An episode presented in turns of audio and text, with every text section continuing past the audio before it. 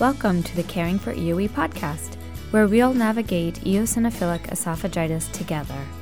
From diagnosis to daily living, feelings to finances, and restrictions to recipes, let's create a community that cares for EOE.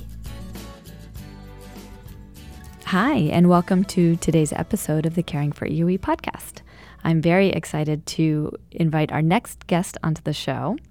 Jeff is a dad, a son, a brother, an uncle, an athlete, an artist, a caregiver to someone who has EOE, and my husband. Hi, hon. Hi, hon. Thanks for being on the show with me. Thanks for having me. Well, you've been such a, a, support of my latest passion project to try and put words to our experience in caring for our son Tyler, who has EOE. Yes, I'm very excited to be here, and I'm very proud of you uh, for creating this podcast. I know when you came to me, I was like, well, wow, you know, um, and you just uh, have brought about a lot of topics uh, on EOE. And I think this is going to be very beneficial to a lot of people. Oh, thanks. Well, in case someone hasn't listened to our previous episodes, eosinophilic esophagitis, or EOE, is an inflammation of the esophagus um, that's most often triggered by food it can be really challenging to figure out which foods are causing it. Um, and in our situation, we have decided to eliminate a couple of foods for our son Tyler, and that's on top of his anaphylactic food allergies that he already has.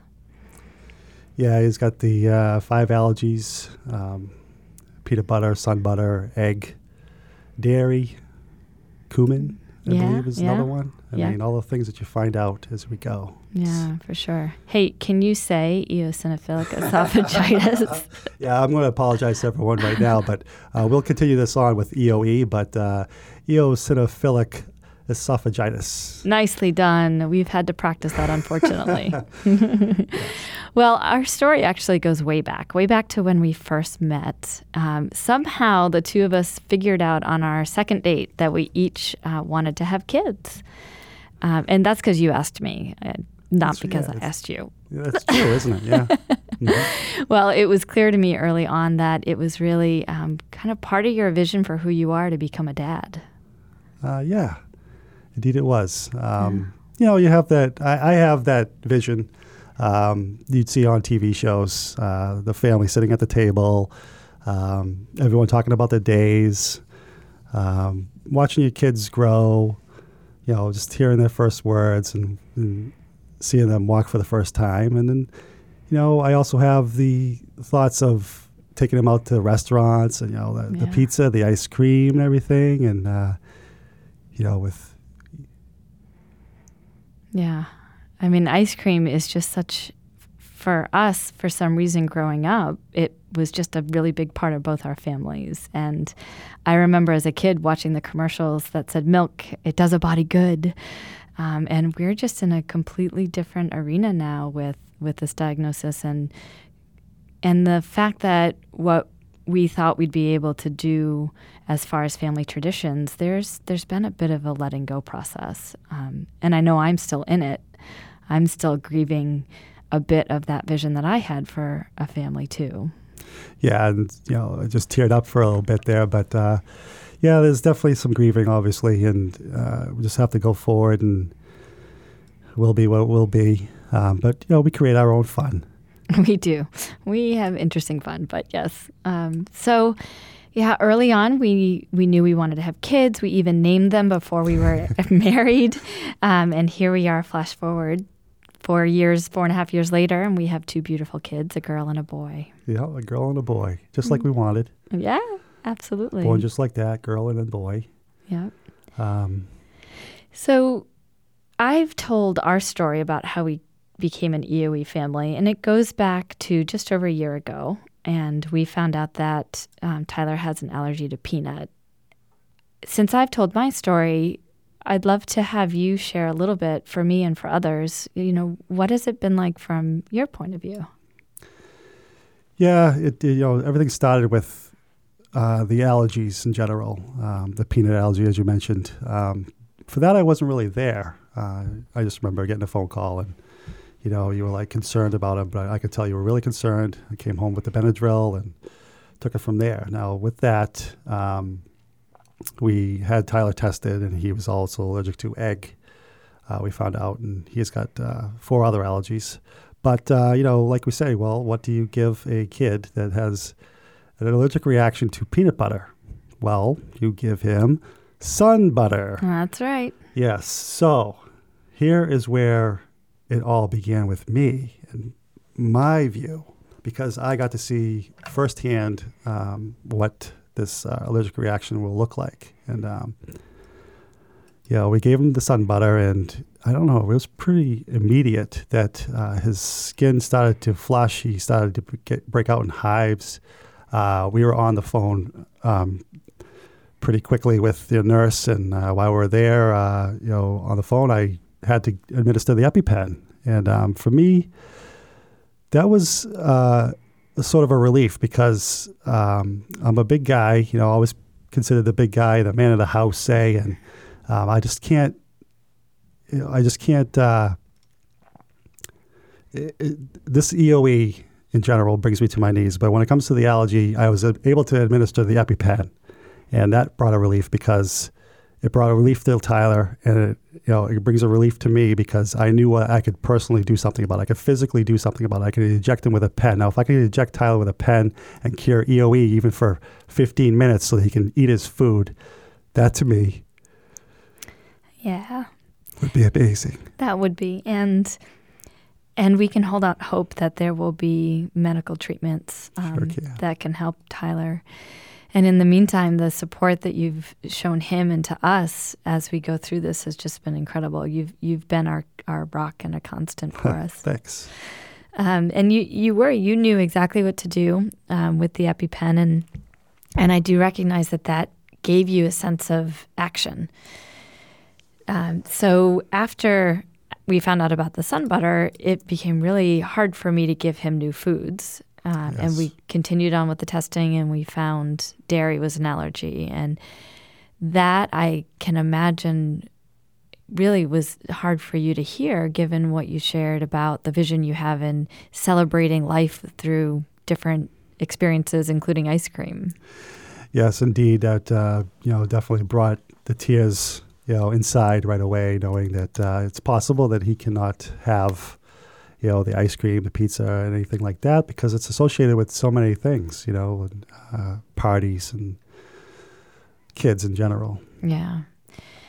And we're trying to figure out how to how to help him navigate that. He's still pretty little, so I think a lot of this is about us trying to figure out what how we want to handle the diagnosis and the daily living. Um, we continued on from there, and in the story that I've told, we talk about Tyler's first birthday and that that was the start to the vomiting, and a, a significant number of doctor's appointments and specialists and um, and some other procedures. How has that been for you to go through that part of our journey? Well, it's very um, it's tiresome. You know, just uh, what do we have? We had 19 doctor's appointments in one month. Yeah. for both of our kids, which is, in my opinion, you know, abnormal. yeah, it was a lot. It's a lot, and um, you know, it's I, I just feel blindsided. Um, you know, where did allergy come from? And then where did EOE? I mean, on top of allergy, all of a sudden we have EOE. Where, where did this come from? Um, it's not something you inherit that I know of. It's certainly nothing that's come from our family uh, generations or anything like that. Uh, so yeah, I just felt blindsided from it, and then all of a sudden we're put into the fight or flight mode where we're just you know let's research, research, research, and try to figure out uh, what it is and what can be done. It was all new to us. I mean, you and I both have our, our full time jobs, and neither one of us is in the medical field. And so a lot of the information, it was just completely foreign. Yes, it sure was. I mean, just like I said, I can't even pronounce the name, but uh, yeah, I mean, we did. We started with the allergies. That was just a killer in itself. And um, you know, EOE. I gotta say, you know, um, I'm considered a big guy. I'm I'm six foot four. Um, always the big guy on the basketball court when I was young, and uh, like I said, it, it brought me relief to take care of Tyler's allergy with an EpiPen. But you know, to sit there and watch your child vomit up their food is, you know, so very saddening because you just want to do everything you can for the child. And, you know, uh, what can I do? I, I, I, feel my hands are tied. There's nothing I can do but dice up your food and, and possibly give you more in the hopes that you'll take it. Yeah. Um, it's, it's, it's so saddening. And I just feel for him. Well, and we're fortunate that he has such a great disposition. Yeah. I mean, he he kind of takes it in stride, and it's almost like we're the ones more impacted by it right now than he is. Um, so something you and I have talked a lot about is how do we keep him at a place of positivity and yeah. and not let this diagnosis and these symptoms get him down. And right. And we have to deal that we're still figuring that part out. I don't Yeah. I don't know any answers there. Yeah, we're just going to continue with our doctor visits and, you know, help Tyler through the process. It's Yeah. going to be, I think, many endoscopies Yes. and, you know, possible elimination diet and all the things associated. Right.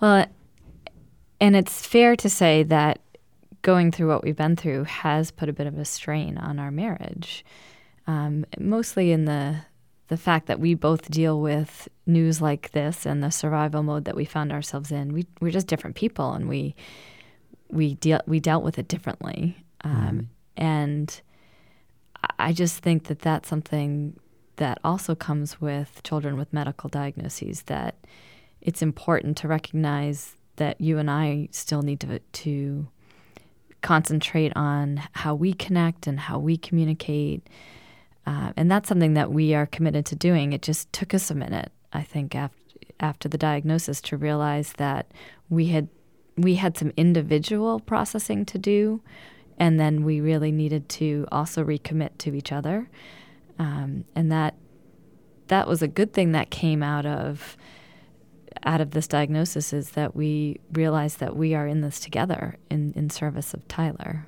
Yes, um, definitely. You know, um,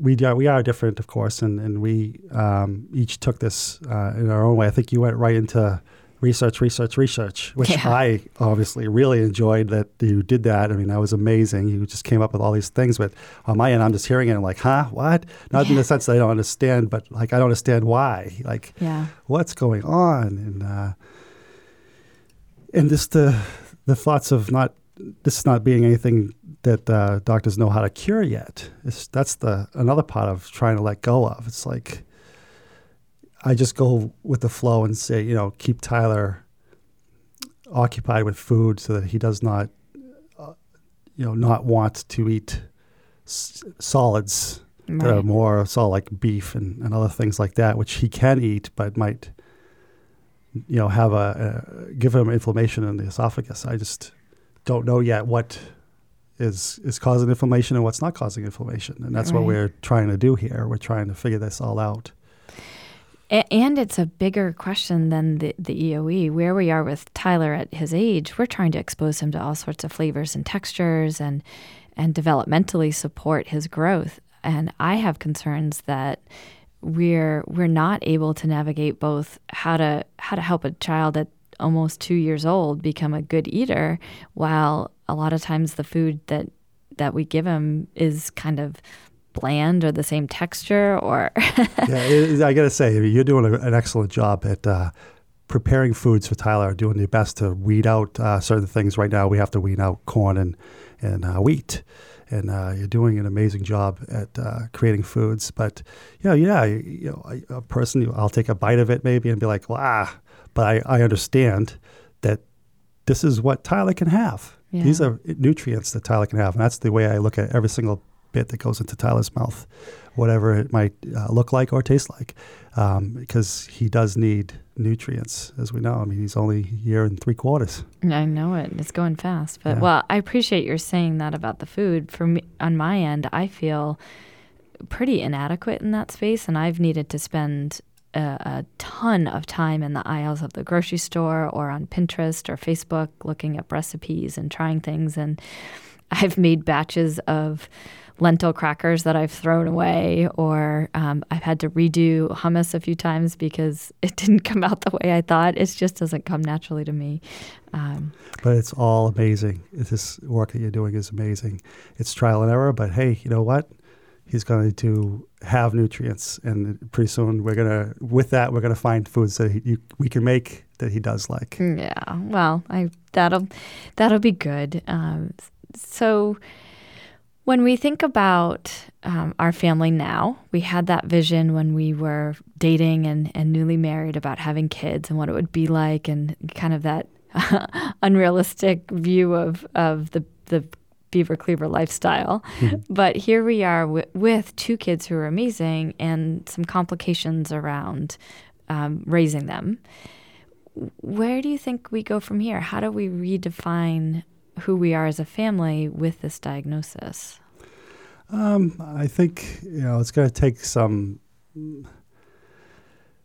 different approaches. Um, you know, our daughter, we once had her uh, as gluten free, and with that, we noticed we had to bring a lot of gluten free items when she uh, went to parties and things like that because kids want cake and um, their kind of ice cream and uh, other things. So we already have had some uh, relation to doing that. I think that what we're going to have to do is uh, proceed with just that, creating foods for Tyler that uh, can be brought to events like birthdays and other things.